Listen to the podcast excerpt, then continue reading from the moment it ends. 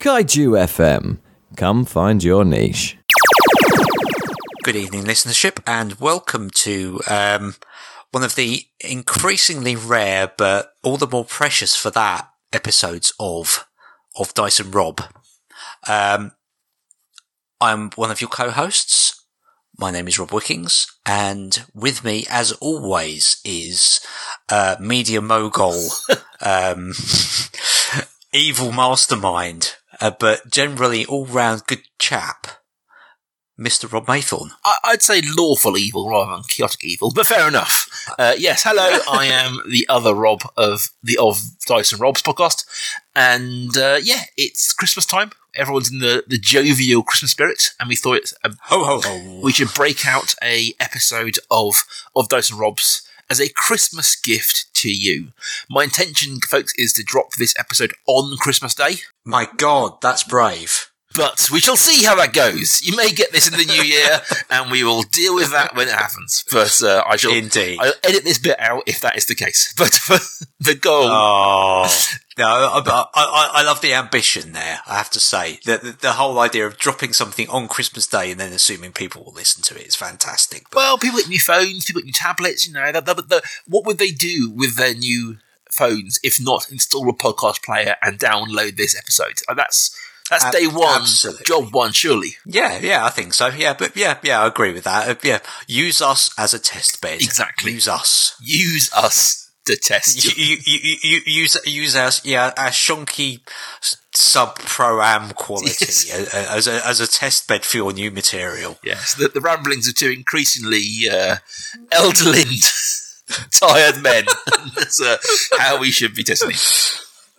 Oh, yes, you can tell we're coming up for the season, can't you? Increasingly tired and weary. We, we both have birthdays in December as well, Yes. which, which always, yeah, that, that brings on the, the, um, the thoughts of mortality and the memento moris come, come rolling around. Yes, I'm? I'm approaching forty, um, which, whilst I'm I'm not overly precious of my age, feels like a momentous Hmm. one. It kind of does, actually. Yeah, I mean, yeah, you know, I'm I'm well past Mm. that particular um, milestone, but yeah, um, forty did hit me quite hard. Actually, it was a very strange experience. Fifty, by by the, by the other metric, was was was I almost pretty much ignored, just swarmed past Yeah. that. But Weirdly, it's freaking my parents out more. I'll bet, I, I, I'll bet, yeah. But it does mean that uh, at that point we will have been friends for seventeen years. Holy crapperoni, that's amazing. I love that. I was twenty three. No, yeah, oh, you. I was twenty three when we met. God, you re- re- really were a youngling. Yeah, it was literally. I left university. Um, Yep. I worked for six months in a video store, Okay. um, and then I got a job at, St. A- the now defunct and closed St Anne's Post, and I was a runner for two months, and then I was seconded down to Soho Images to work in accounts because I was good at numbers, um, and it was the bizarrest job of my life in many ways because it was so unbelievably quiet at times, and then so incredibly busy. yeah. I had, a computer. Um, this was this, no, for you youngers out there. This was before social media, so this would have been what? Yeah, two thousand and five, six, somewhere there, six. Yeah, Yeah, So yeah, Facebook right. had just started. Um, YouTube had just started before social media. So I had a computer that had the internet, had no USB slots that worked, had no CDs like that, and nothing to do in my job. So Wow. I would just read Wikipedia. I just read the long, convoluted histories of cartoon characters that I loved and Marvel superheroes. And I just read and read and read and occasionally dealt with the work that came in. When it was busy, we worked hard. But because the nature of what I was doing there, it was kind of, it was stop start in many ways. And that is where I met my, my long time creative collaborator, Rob Wickings. He was a uh, high flying, highfalutin colorist. I was neither. Well, I, I was I was a colorist, but high flying and highfalutin, absolutely not. But um, jobbing color artist, I'd say. You know, I was a I was a, a pixel slinger. Yes, yes. But it was it was it was one of those things. It was I look back at this something. We were in the pub most days at lunchtime and after work regularly. Um, true, true. The Crown and Two Chairmen was our, our haunt in Soho, if anyone's oh, knows the area. Mm. Uh, or the Crown and Two, as it was simply known to most of us. Um, and yeah, it, it was, for me, as a sort of a, a wide eyed, fresh film graduate, it was very much like the bright lights of cities, um, staring in the face of actually working with film. You know, having done digital university, working on mini DV, and never really dealing with film as a, as a tangible thing. It was like here's the deep end of a film lab, and you know Yeah. rolls and rolls of film, and working with you know we're doing cleaning, working with the old Steenbecks and all that sort of stuff, and you know, loading things onto the scanner, and it was just like this. This is a world I don't understand at all, but it was brilliant. I mean, I'm I'm uh, I'm still in that area now. Mm. Bizarrely enough, I'm still one of the few people in the country, if not the planet, that I, that is handling 16 and 35 millimeter motion picture uh, film on a daily basis. Which, you know, it, it's one of the more unusual jobs out there, and um, I'm strangely grateful to still have that position, I guess. I am wistfully jealous of that in many ways. Oh, don't be, don't be. it's hard yards more than you think. I, I, I certainly I can believe that entirely. Um, shall we get down to business? Shall we? Shall we roll some dice and see where we are? Let's do it. Okay, so um, let's just remind people of the concept because it has been a little while since we did this before. Um, Rob is handling some many, many face dice and he'll be rolling a number between 1 and 25. We have pre-written out uh, 25 conversation starters. So the idea is that the dice will choose what we talk about for the next however long it takes us to run out of steam. So Rob, roll them bones. I'm going. I'm going. I'm going. Everyone can hear this dice music. Uh, put them by the mics. You can hear me rolling dice. We have number eleven. Number 11. Tattoos. Ah, Now, this could be interesting because um, one of the two of us has significantly more of said items than the other, I would say. Well, I don't. I, I, have one to two. do you? Right. I have one to two. Um, I don't know where you stand. I, I don't. I feel like I can believe you've got. I, I can see you being like, I've got a complete bodysuit under my shirt, um, or here's my ill-advised one from when I was seventeen. Um, it's a, well, I, I genuinely thought you had more tattoos than that. it's one of those things. It's my upbringing was a very traditional Christian upbringing in many ways, um, Yeah. and my mum particularly is ex-military kid. Um, Right. and was very much raised in a world of you don't have tattoos. And polite as I didn't have them, and I was raised in that world. Right. Um, and so I didn't have one. And then I think my long story that I would gloss over. My brother passed away when I was about 18. Mhm. And after that, I always wanted to get something to remember him by. wanted to get something done. And my best friend, uh, Laura, had lost her dad uh, when she was a teenager as well. And so we both were always like, you know what? When we get our tattoos done, we should do them together. We'll get them together. We'll get it done. And I was like, yes, brilliant. I'm ready. And she's like, I'm not. I'm like, okay. um, Thanks. And so, thanks for that. Uh, but no, that's fair enough. She, she was going through medical school and doing a lot of things. So we kind of hung around on that for a couple of years. And then probably about when I got to know you, so just just after my university, um, I may have had it prior to that, but I got a a bright blue ammonite tattooed on my shoulder. Um, my brother was a paleontologist, Mhm. um, and he was a paleo artist. So he used to draw um, a lot of illustrations and that sort of thing. This is one of his drawings of an ammonite that he drew, Right. um, and I had it more coloured. And she had um, some Japanese script, I think, done on her back um, for it. And so we waited for a long time for that. And then I got a job that's been travelling around the world for a long time. And I was just never anywhere long enough to get tattoos done. And then life got in the way, and I bought a house and had a kid, and the money that would be spent on tattoos just never happened. Hmm. That being said, I have got a plan for 2020. I've got a friend of mine who I'm sure I've mentioned previously, Arthur, who Rob's met, Yep. um, who is a working tattooist in Cardiff. Uh, he's a very good tattooist. He works at Moko Tattoo in, in Cardiff. And he has always said that he would do me a tattoo, and I've finally sort of got my head around what I want. Um, and I've got a plan with him to come and do it next year. Marvelous. So I will have more, but currently it is just the one. That's that. I mean, that fascinates me because I mean, you come from that whole sort of kind of punky rock and rolly kind Yep. of kind of subculture that just cakes the body in ink.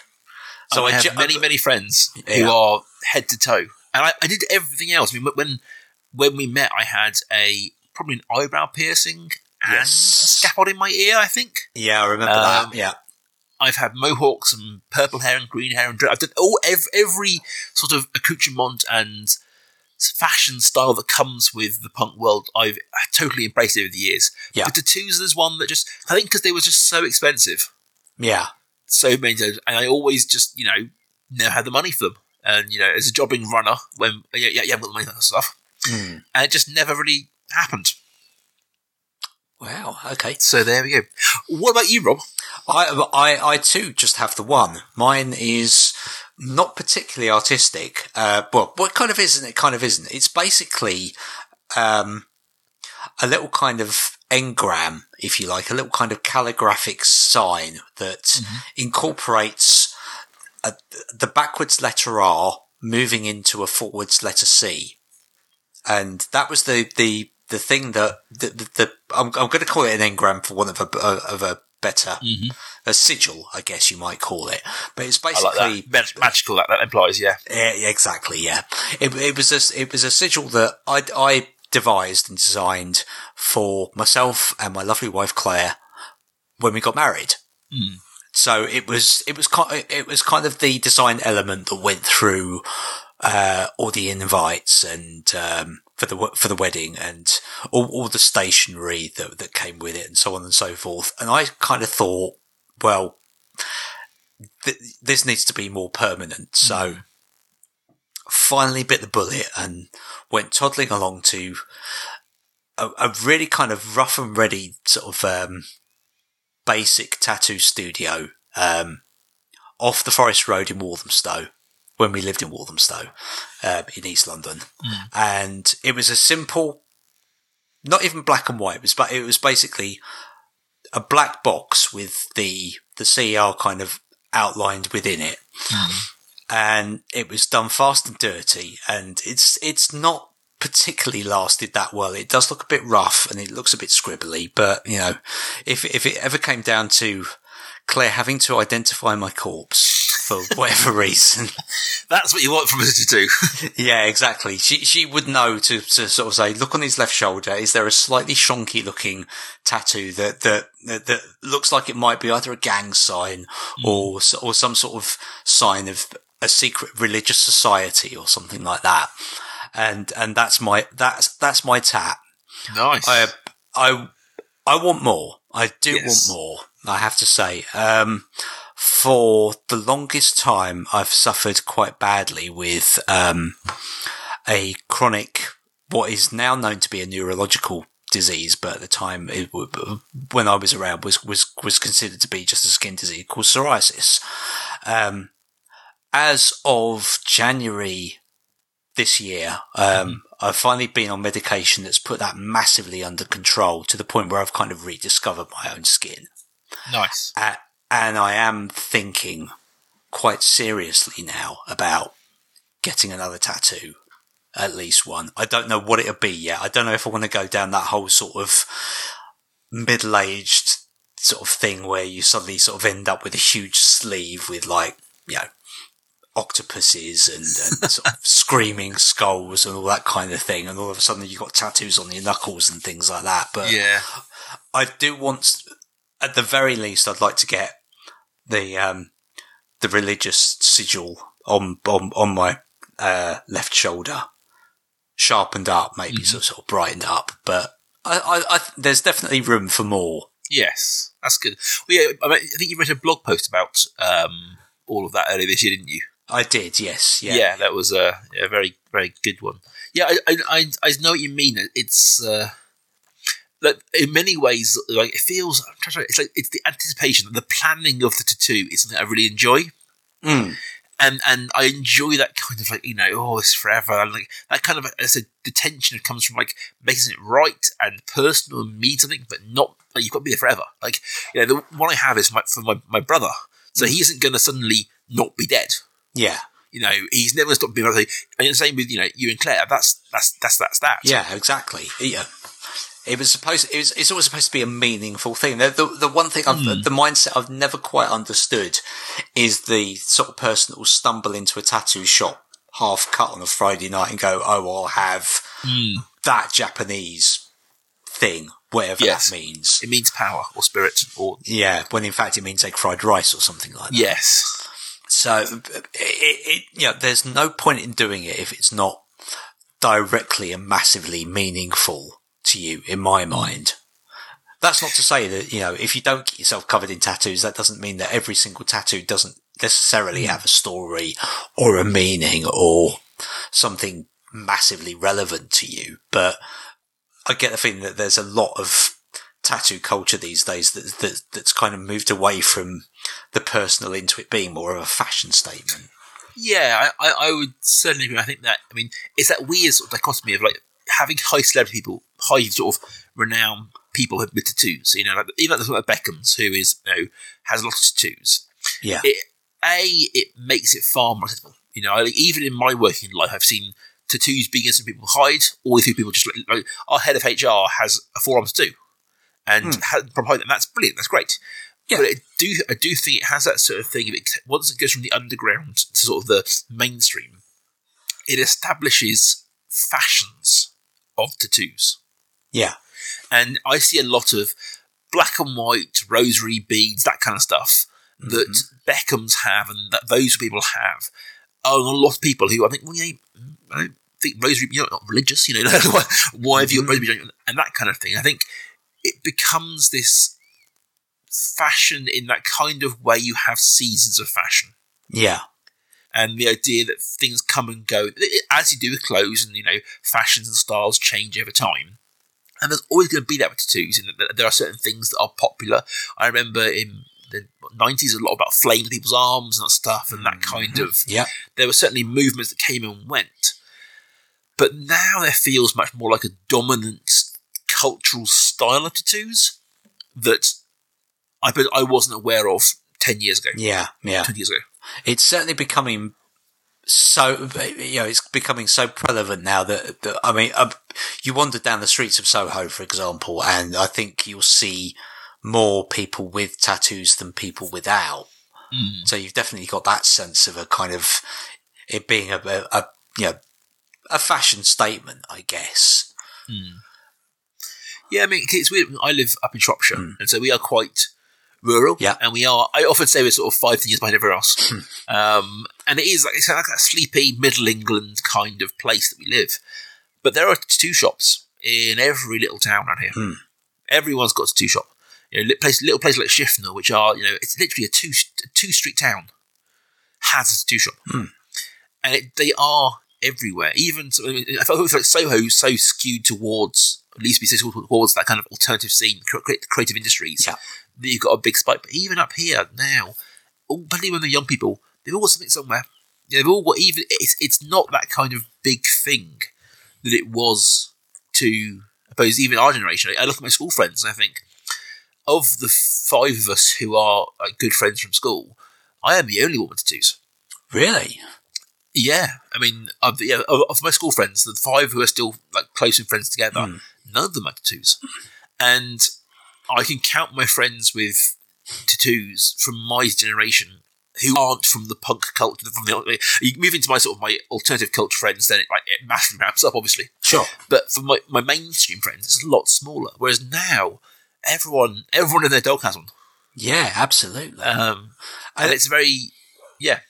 I think the thing that strikes me more now is the fact that it, it, it's not just tattoos, it's tattoos in places where it would have been absolutely ta- taboo. Um, hmm. not that long ago, you know, like hand tattoos appearing and hmm. facial tattoos.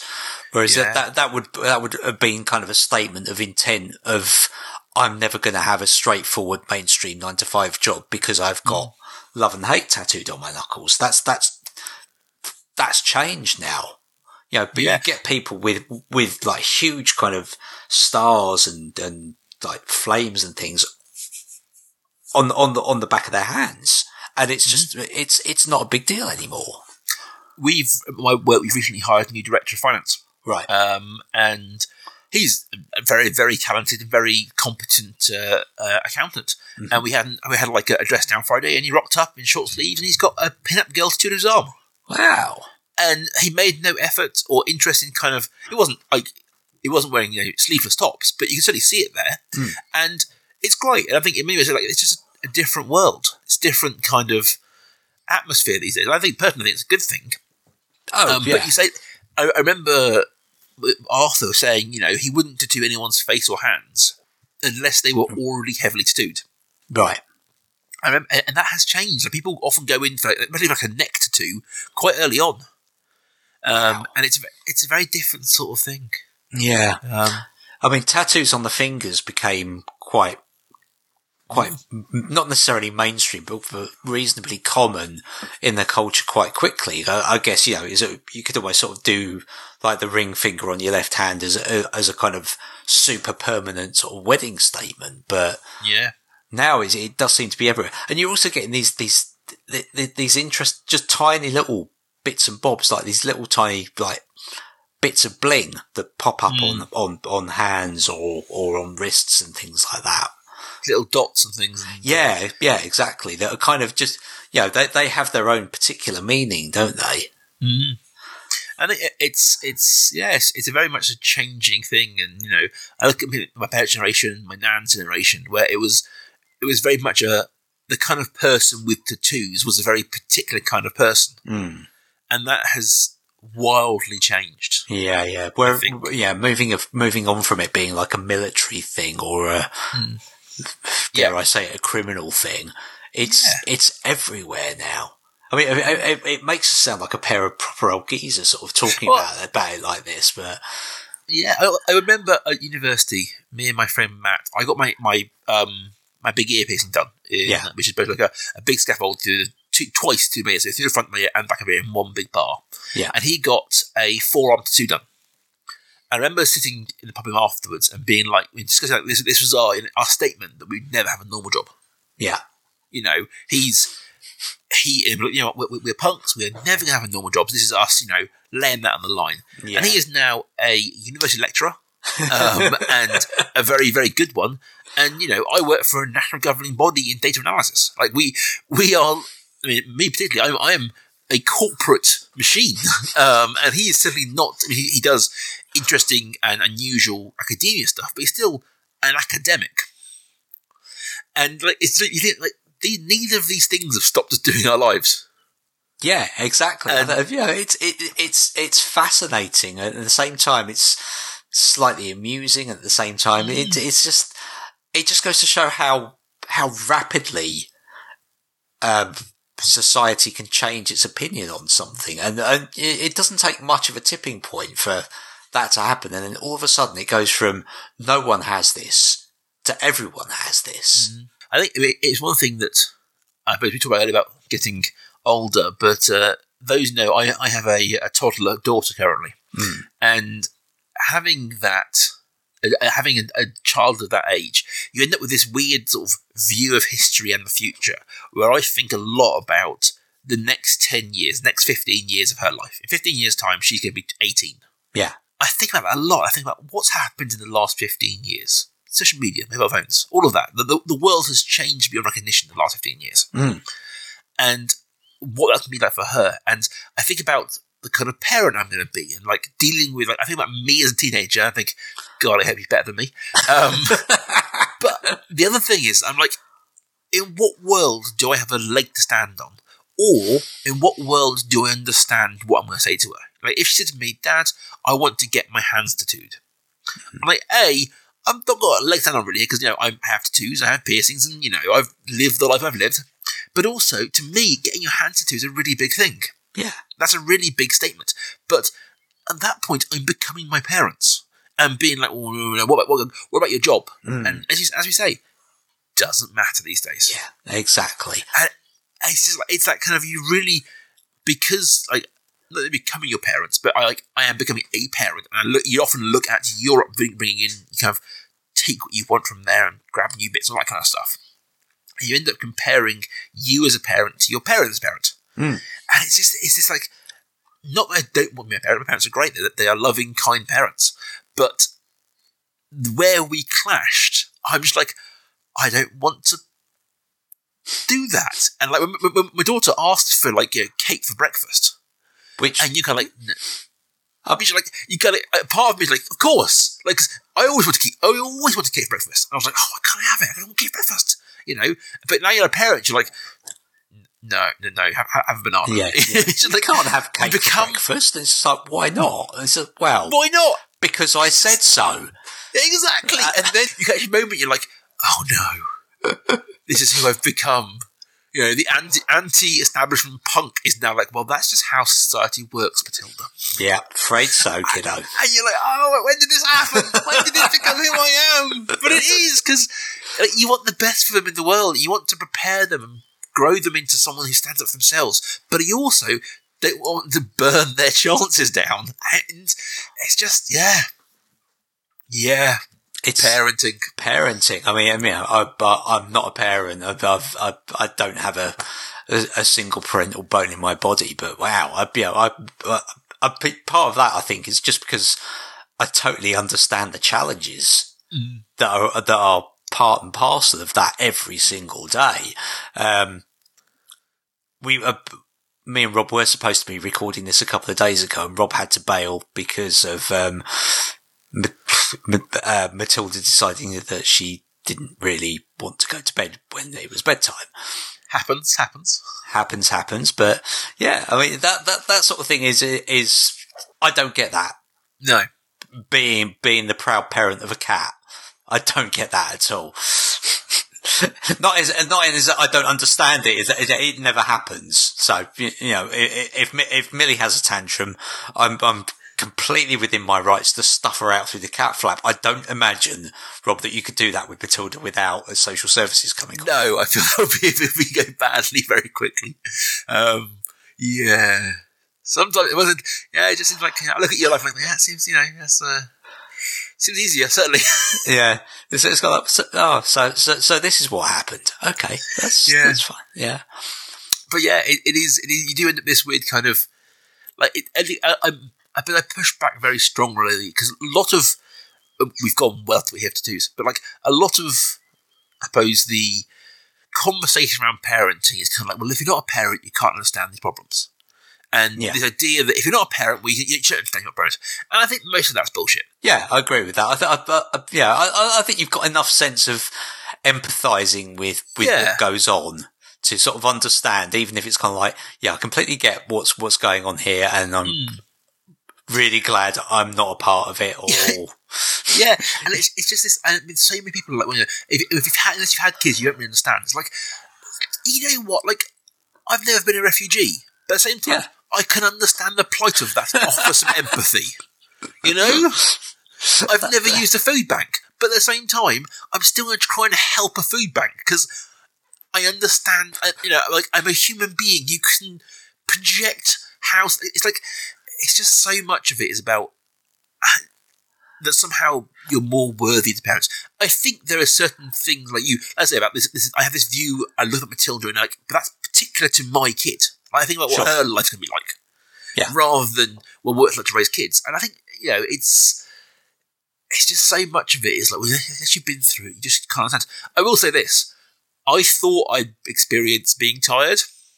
and, and that is one area where I'll say, unless like unless you've had like a little baby, like the especially that first month when they are feeding every hour and a half, the f- mental fugue state that you enter when you are dealing with that kind of I haven't slept for more than an hour and a half in six in six weeks. Uh, that was a special place that I'd never been to before. I'll say that. good lord, and, and, and you've been through all sorts of weird shift patterns when you're doing the wee colorist stuff. Well, th- this is the thing. I like. I, I, I was so. I think I was so arrogant about that. I mean, you know what? I've done long shifts. You know, we were, make, we were making Zero Dark Thirty. That was eighteen hour days for a month. I've I, I've done.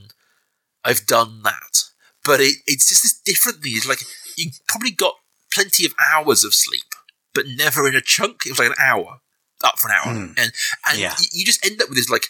And as the dad, you don't get much holiday. I've got to go to work, Mm. and the amount of times I sort of arrived at work and thought, I have no memory of that drive. I, I, I, I not even kind of. I remember like I, I don't remember getting in the car. I, oh, yeah, that's something. Wow. But yeah, it, it's it's one of those things. I think I do want to put, put that on the on the record a little bit. Is that Rob and I very old friends, lots of similarities. Hmm. I have kids, but I don't think that in any way changes anything. If that makes sense. That makes perfect, perfect sense. Yeah. Shall we roll another dice? Let's. Okay.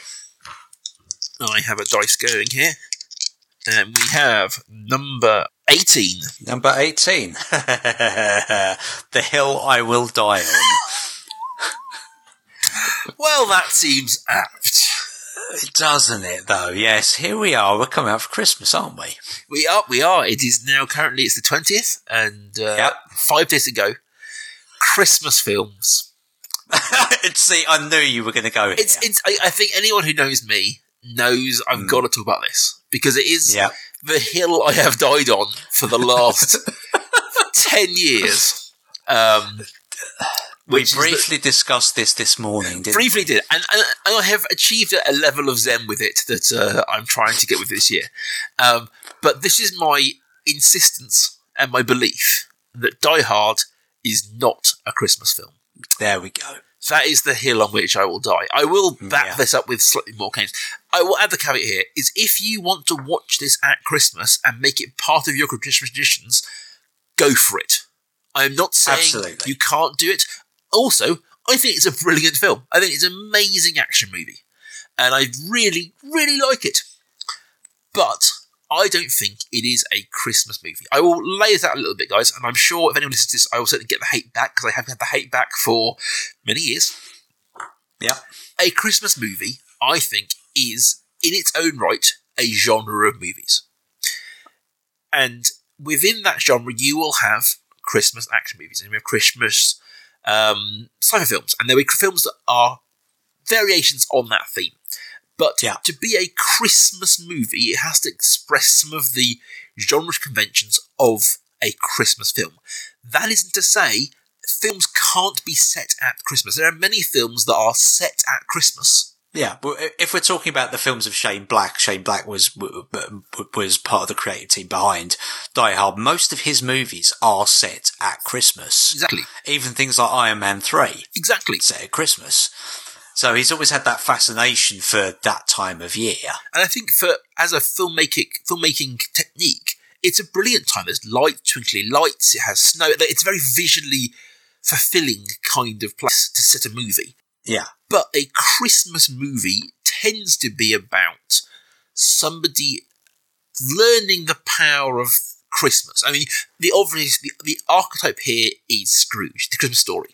That is the Yeah. one that you're seeing echoes of down the years. Even something like as famous as It's a Wonderful Life is essentially the same thing of a unhappy person hmm being shown the error of their ways and coming out the other side better tends to be focused on fam- family, tends to be family figures, Yeah. um, but not historically, um, always, but tends Yeah. to be on that and that kind of idea of, you know, becoming through the power of Christmas and the tense Christmas a better person. Home Alone. He is a grumpy, angry Yeah. kid who goes through this experience and comes out the other side family oriented. This is a hardcore Christmas film.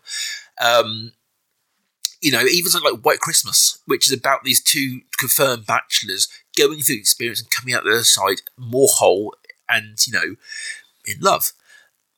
And this to me is what makes a Christmas film. It is about that experience. In the same way, Christmas songs tend to be their own genre, even if they are, you know, by bands who aren't Christmas, like, you know, The Darkness do a Christmas song. But it is its own Yeah. kind of thing. It's playing Christmas. It is a Christmas. You know, if you were to start playing you know, Chris Rea driving in my car in July, people are like, Yeah. what the hell are you doing? I put on Die Yeah. Hard in July. Fine, no problem.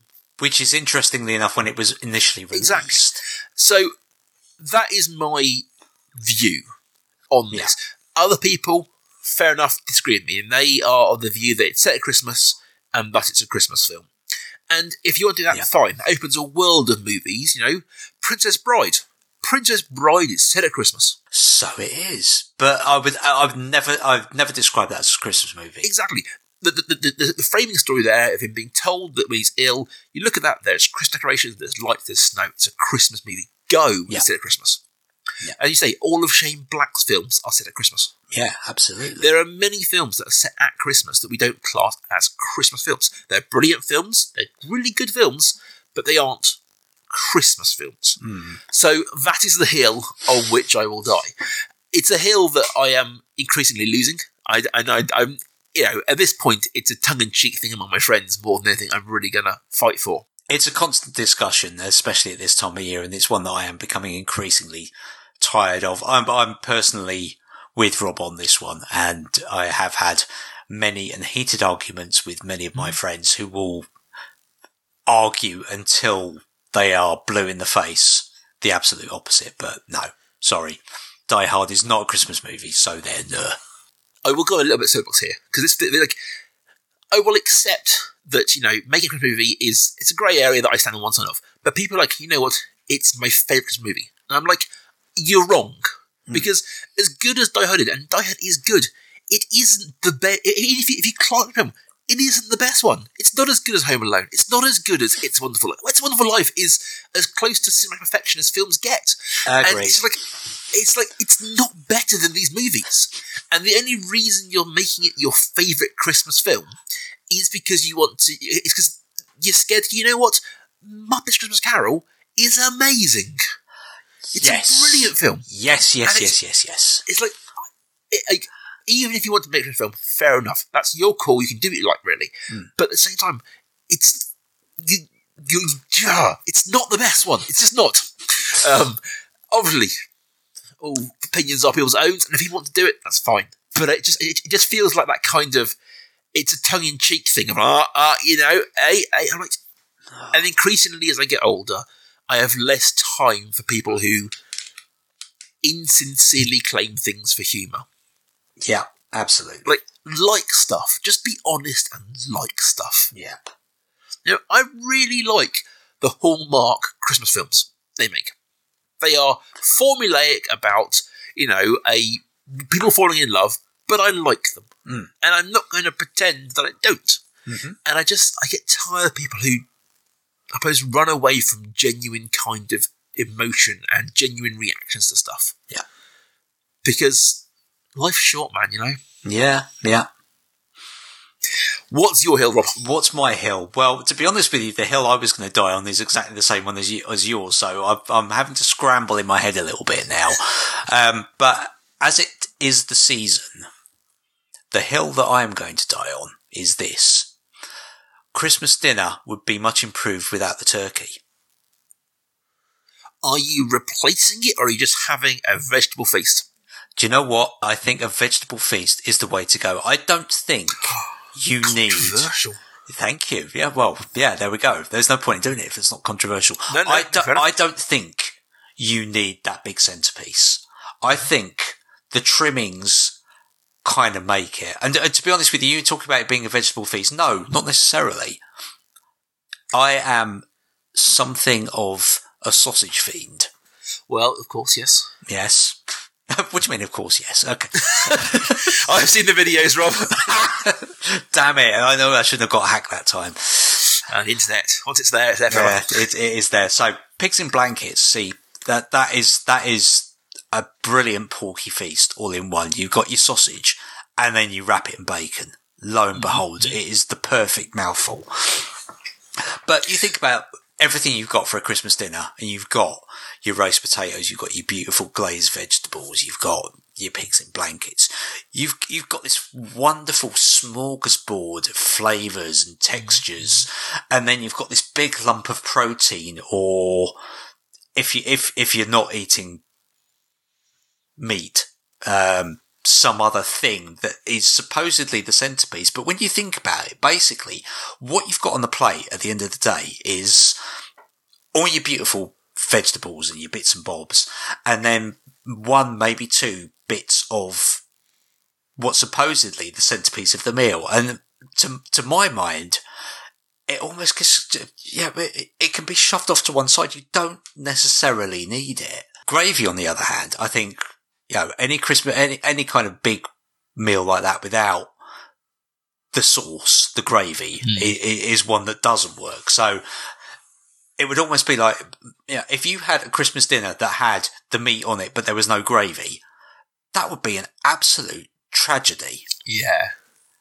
So, quick sidebar question for you: Go. gravy. Yeah. How thick are we going?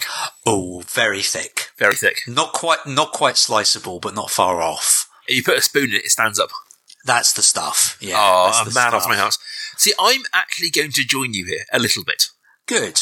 Um, now, I I do want some turkey, some meat, some protein with my meal, Yeah. but I am a strong advocate of the turkey crown Okay. because I think, especially with a whole turkey, it's showing off. It, as you say, there's so much to it. There's so Hmm. much going on. It's a centerpiece.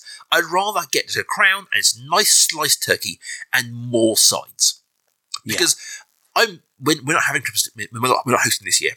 Um, Right. We have we have it for the last few years. We're not hosting this year, which is lovely. Yeah. But I am always, I'm always thinking about the sides. Turkey, you know what? I'll baste it. I'll cook it. It'll be fine. And I know people like I'm thinking about honeyed carrots.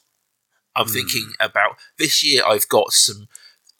Um, I think they're called filled Yorkshires. Oh. So Yorkshire pudding with stuffing and a um a um pickled blanket in it. See, that sounds magnificent exactly. right off the top. I could quite happily fill the space on my plate that would be would have turkey or whatever in it. Yeah. With two or three of those. Exactly. And I think I'd also think if we're gonna I think the dominance of Turkey is a bad thing. I was watching a video, um, I, I'm a big foodie, as Rob is as well. And Yeah. there's a YouTube channel called Sorted Food that I'm a big, big fan of. Yeah. And they did a recent video talking about pretentious food ingredients, as they often do. And if it's a pretentious or good or whatever. And they did pheasant, cooked pheasant for Christmas dinner. And they're like, Okay. this is brilliant. This is really, really nice. And I think, yeah, like I'd love to serve pheasant. But you can't. You've got to serve turkey. Hmm. And I think if you, as you, if we were to follow the Wiking's way and decentralize that protein, you could be so much more adventurous. Absolutely. That's that's what's missing, really, isn't it? The, the whole sense of adventure in a Christmas dinner. The fact that you know people were sort of sometimes cook a goose instead, Yeah. despite the fact that was always the traditional choice of Christmas meat. Mm. It was always goose up until I, I think sometime in the mid twentieth century that it suddenly changed over into turkey. My family have never been fans of Brussels sprouts. People aren't. Right. It's, it's a common thing. Yeah, agreed. This is not the, the talking of hills I can die on. The hill I will die on is people don't like Brussels sprouts because they're cooking them wrong. Right. People boil them to death and go, there you go, just that's it. And that's like that's so so deserving. This amazing vegetable. So last year, for my family, like okay, I'm going to do Brussels sprouts, and you're like them. So slice them in half, chuck them like cut side down in a in a, a dry pan, bit of pancetta, and just fry and grill them away for a little bit. All the leaves open up and they're lovely. And I, people converted to them. Some people didn't like them. That's fine. Because I can experiment with one side dish. If they didn't like it, that's okay. Sure. There's a bunch more going on. You know, they like the parsnips, they like the carrots, whatever. And I think, as you say, because you've got this huge centerpiece of this turkey, you can't change, you can't mess with it because Yeah. it's a centerpiece. Whereas if we were to follow your in and not have a centerpiece, and you know, if you wanted to do, you know, some sort of buttered turkey on the side, you can. It's a small thing. Mm. People like it, they have it. If they don't, brilliant. But if they don't like it, there's so much more going on for them to enjoy. I mean, I was I, I was a vegetarian for what probably 10, 12 years, I suppose, and we did the whole Hmm. nut roast. We did like fish for Christmas dinner once. I'm I'm not convinced fish with That's a weird one. the Christmas accoutrements actually works Yeah. because everything else is so heavy anyway. But it, you know, Christmas dinner for me at that point stopped becoming the sort of satisfying thing it always had been because that sort of centerpiece, that's that centerpiece protein couldn't be part of the mix, which meant you had to start thinking more about things like your spuds and your carrots. And I mean, I, I, yeah, I am not a fan of Brussels sprouts at all, and I have had them every which way. Yeah, of course. yeah, boiled to everything, you know, sort of cooked up with bacon and um, Mm. chestnuts and all sorts. Uh, uh, there's just something about it that just never, never really works for me. I mean, Fair enough. I, I, you know, I'd love to sort of put my hands up and say, yeah, sprouts, got to have them. Keep them off the plate, as far as I'm concerned. I've, I've never had a position where I've I've sat and finished the meal and gone, you know what, those sprouts really made that plate. And I think that's fine. I think, I think I, I would happily hand my heart and say that knowing you and knowing your food interest and eat, having eaten the food that you cooked for me in the past, if you turned around and said, Rob, I don't like this, I'd be like, you know what? I'll bet Rob's tried every way. I bet Rob, because like, I think like, you and me, I think, for together, I, I want to like things. Yes, absolutely. Like I, I like food. I want to like it. So if something like like for me, it's mushrooms. I do not like Mm. mushrooms. I have had mushrooms in every way that I can try and have them, and I just don't like Yeah. them. And so I feel confident. Going, you know what? They're not for me. That's Yeah. fine. And so yeah, I, I even though I'm saying people haven't, I, I would say in your case, I believe you tried them, and people haven't got to have everything. But that's the, that's the point. I think I I'd back you up with. If I did roast dinner and I made um, sprout in an interesting way, if you don't like them, fine. There's other things going on. There's sausages and uh, you know pink blankets. I'm gonna. I, I mean, I always ask you questions. So we're doing our Christmas shop currently, and I was looking at the day, and we've bought some pigs in blankets, um, and we bought some to make our own as well. Because we like making our own. Um, and there was some shop selling pigs in blankets that was chorizo wrapped in pancetta. Okay, that's not a pig in a blanket. Well, they, ah, brilliant, brilliant. Because this is this is my point. I'm like, I don't know whether I'm just a bit of a an old, as you say, an old, an old sort of traditionalist, but to me, it's sausage and bacon. Yeah, And if you want to produce, you know, pancetta wrapped chorizo, fine. That's whatever you want. That's, the world's an interesting and weird place. But if you, if I went to your house dinner and you didn't give, you gave me pigs in blankets and they were those, I'm like, no, where are the real ones? yeah. The problem with both those is I think what you've basically got is two incredibly rich flavors, Mm. kind of fighting against each other. Pancetta, great. Chorizo, I love to with an absolute Yep. passion. The two of them together is like that's just too much. That's just bonkers talk. Artisanal food word salad. People like this. This is a, this is a fancy sausage, and this is fancy bacon. Bang, put together, them. Yeah. And like, well, that's that's not. What's the balance there? What's the thought through? It's just like have this. This has been a very complaining podcast. I think it's been like just like young kids and their tattoos and their pancetta, Yeah, what the hell Honestly. do they know? Humbug. but bar Humbug. humbug. yeah. But yeah, it's uh, oh, I'm. I, I had never have thought about this way, but you, yeah, I'm I'm with you on this. I, I, I- think the general thought that I want to sort of leave on this particular hill before I die on it is just that Christmas dinner has become just this kind of real sort of locked in place kind of thing, despite all the supermarkets trying to do different spins on it and doing things like your chorizo and hmm. pancetta pigs in blankets. It's, it's inevitably going to be something where a plate will have a white meat on it and it will have roast potatoes and it will have Brussels and carrots and things like that. And it's going to be a large amount of vegetable with a, with, with a lump of protein on it hmm. and some batter. And that's what it always will be. And I think, yeah, we can, we can do better than that and we should do better than that. And god damn it, that's, you know, that's, that, uh, you know, I'm, I'm, I'm certainly going to make the, I'm, I'm, yeah, I, I was about to say, god damn it, I'm going to make the, the, the effort to do that. But of course, I'm round at my mum and dad's for Christmas Day dinner. So you know what? It's going to be your standard Christmas dinner and it's going to be delicious Yes, because my mum's cooking it. But, you know, me, me sort of bloviating about, ah, we've got to move away from tradition is, is kind of shrugging the fact away that this Christmas day I will be sitting down to a very straightforward, traditional Christmas dinner. Well, this is going to lead nicely into maybe not a hill, but a, a small hillock uh, adjacent to your hill that I was. Go on. I think Boxing Day is better than Christmas Day. Do you know what? Uh, controversial, but yeah, you know what? I think you could be right. And now I know part of it is the old punk anti-establishment in me, a little bit. Mm. But Christmas Day can be so organised fun, so structured. And Boxing Day, Yeah. generally you can do what you like. A, most of the food is cooked for you already because you have tasted leftovers. Yeah. So, Yep, yep, A, yep. leftovers, brilliant. You get to do, you know, leftover hash for breakfast. You get to do, you know, turkey and stuffing sandwiches at lunchtime. You can do all these kind of interesting twists on the food from the day before. It's Yeah, see, that's what I the most look forward to yeah, f- o- uh, over Christmas. It's not the big, the big pile up on Christmas Day. It's the sandwiches afterwards. It's your turkey and stuffing with a little bit of salt on top, and it is like yeah, yeah, the- yeah, you, you know, your piled up hash. That's probably the one point where I would say, actually, yeah, you could kind of.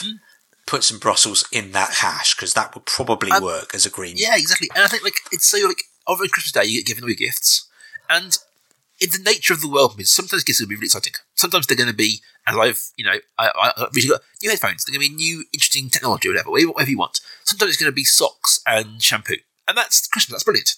But you kind of you go, Yeah. oh, oh, socks, lovely. Whereas the next day you can actually know what socks in the drawer, shampoo's in the, in the bathroom. All the things that are like stocking me up are in place, brilliant, good to go.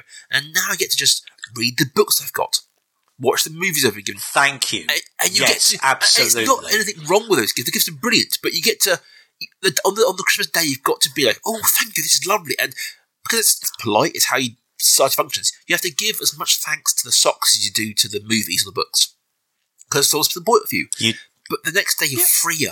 Just go. I'm going to read the book. It was it was a running joke in my childhood that a running thing that I, every year for Christmas I would get a Terry Pratchett hardcover Mhm. because they he was coming he'd bring them out yearly or twice yearly. He'd bring out a book and I'd get it for Christmas. Yeah. and it was brilliant. And it was a running joke that come Boxing Day, I would be in the corner of the lounge in the single seat over, and I would read the book.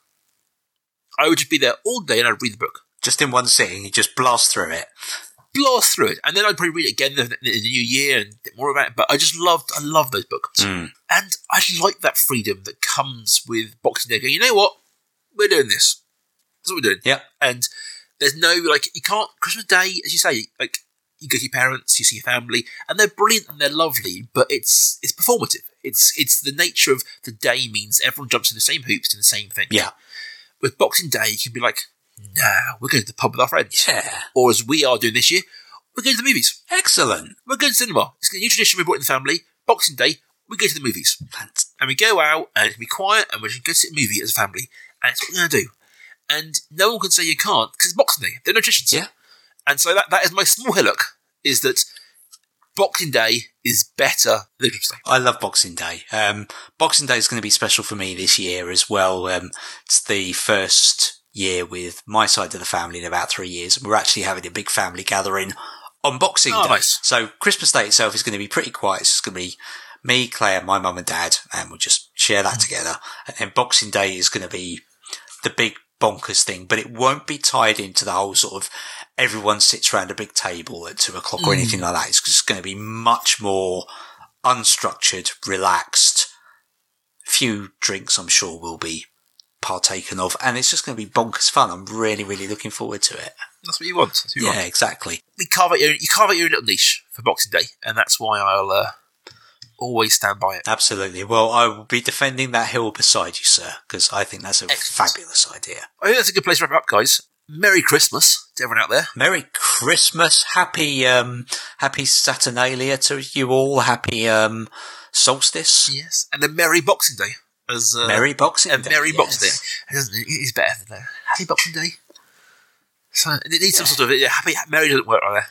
But uh, Merry Boxing Day sounds like it has a certain ring to it. Yeah. Happy Christmas, Merry Boxing, Day. Yeah, lovely. Um, if you want to find us online, Rob, where can we go to find you? Okay, well, on Twitter you can find me as Conojito. I am C O N O J I T O. Um, online I still kind of vaguely keep up the blog, um, excusesandhalftruths.com. Um, and you can also check me out. I've, I've ah, yes, tis the season. Plug, do, plug your things. Plug, plug, plug, plug, plug. Yes. Um, I, I do a very occasional radio show, internet radio, um, WROB. Um, and I've done a Christmas edition. So you can listen to that right now. Run, don't walk to WROBradio.org where you can check the stream out. We'll put it in the link down below, guys. I will do, yes. Um, There's some good stuff on there. I'm quite pleased with this one. Uh, it's even got some radio phone in it. It's so actually- very good, folks. I would say. Oh, thank you very much. I, I, but, you know, I, I try and put some love into into WROB. It is a bit of a passion project that doesn't get the love it should do. So maybe if I'm going to do a New Year's resolution for 2020, it will be to do more WROB because I do dig it. It's good fun. Excellent, excellent. Well, you can find me at Kaiju FM. Uh, I am. It's the the account for the channel, but uh, also it's the account for me talking about making about podcasts and movies and things like that. If we're going to plug things, I'm going to plug. I've recently resurrected an old podcast of mine called Law Masters, which historically was a uh, I suppose a role playing item of the week show. But this season, I am doing a role playing campaign from start to end, level one to level ten, taking your characters through a whole world if you want to do it. It's niche, obviously, um, but if you're listening to me and Rob ramble about tattoos and Die Hard, there's obviously a chance you're already in some sort of niche. Um, you can find that on Kaiju FM or wherever you get podcasts, just Law Masters. And we'll see you all in the New Year's plan. Indeed, yeah. Have a wonderful Christmas, fantastic New Year, very merry Boxing Day, and happy 2020.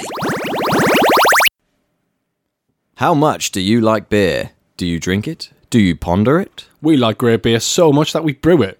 Maybe you do too, or are curious about the process and ingredients involved, or maybe you just want to hear people talk about it. Come and join us, By the Mash Tun, a fortnightly beer and brewing podcast by a couple of nerds where we brew some beer, drink some beer, and have a nice little chat about beer. You can find us on kaiju.fm or wherever you listen to your podcasts. Just search for By the Mash Tun. Crack open a brew.